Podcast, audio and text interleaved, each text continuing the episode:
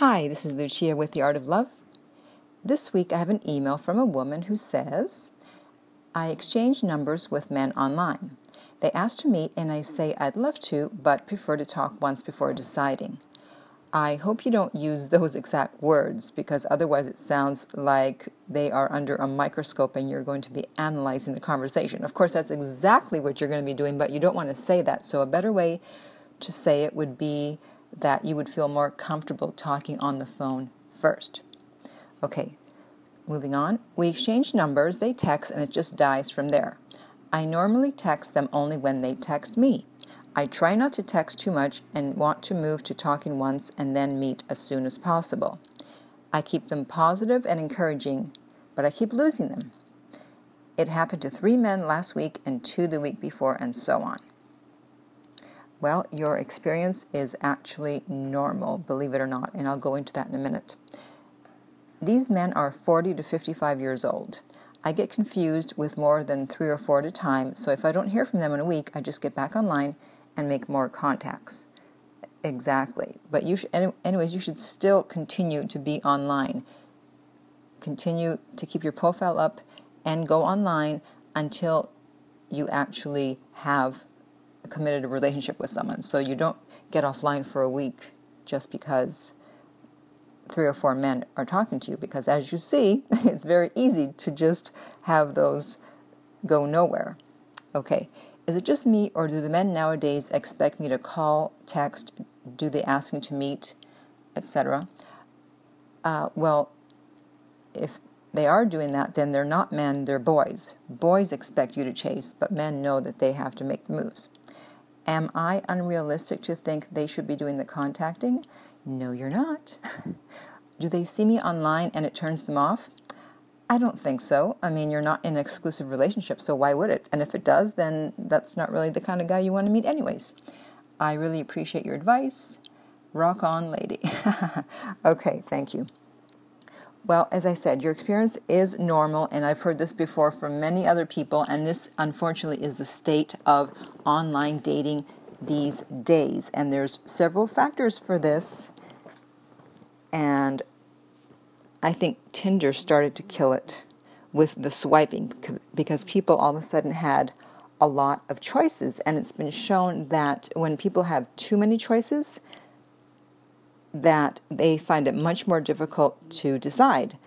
It's called the paradox of choice, and there's actually a a book called The Paradox of Choice, Why More is Less, and studies have shown that people just can't decide as easily if they have too many choices. Also, people see this as a numbers game, and with the ease of swiping apps, they just swipe, swipe, swipe, not really thinking about it, especially guys. Some guys, they swipe on everyone, and then they decide if they're g- going to go on from there. And then there's also fake profiles. You may have, um, remember from a previous podcast where I said that you should Google image the photos if you're not sure. So if a profile looks too good to be true, if the guy is too good looking, if the photo is too professional, and he's acting squirrely, Google image the photos. Every time I've done that, guess what? It was a fake profile. So it could also be that these guys, they're not real, so that's why they're not following through. Um, but as I said, Tinder really did change the game, and B B C historian Lucy Worsley actually said that Tinder is killing romance because pe- people before were focused on true love, finding true love, but now it's more about one-night stands. And with so many profiles, now when you're online, people no longer see you as a person. You're just a profile picture. And people are seen as replaceable and interchangeable. You're not seen as a real person. And also there's just more competition. So the dating game has definitely changed.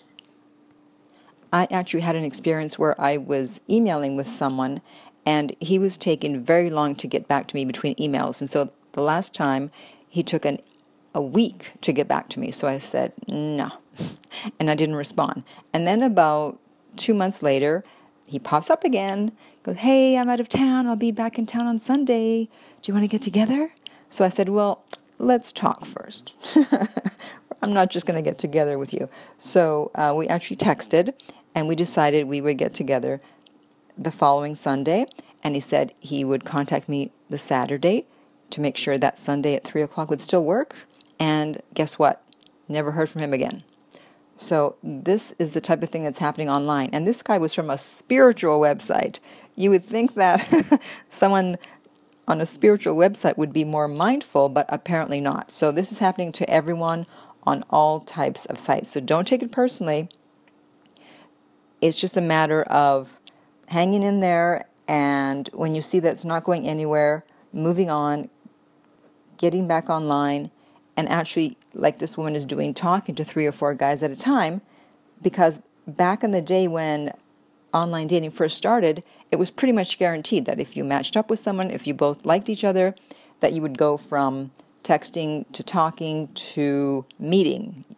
It was pretty much guaranteed you would meet the person that you wanted to. That was in the good old days. But nowadays, no. The chance of meeting, the likelihood of meeting is actually a lot less than it used to be. And I don't know what the solution to this is going to be, but I really think that apps need to start adding like a rating system in. OkCupid has something like that already, where it shows how likely it is that the person is going to respond to you.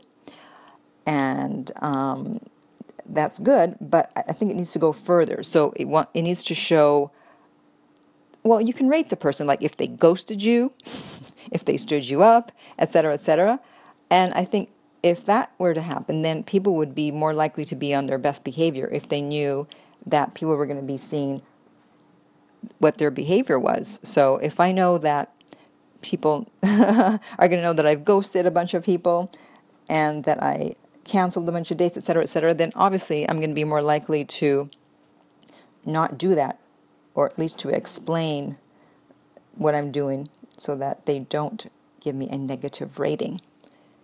So if you have any questions or comments about this, you want to know about online dating, what you need to do with your situation, you can contact me at my website, the art of love dot net, where I'm also available for private coaching.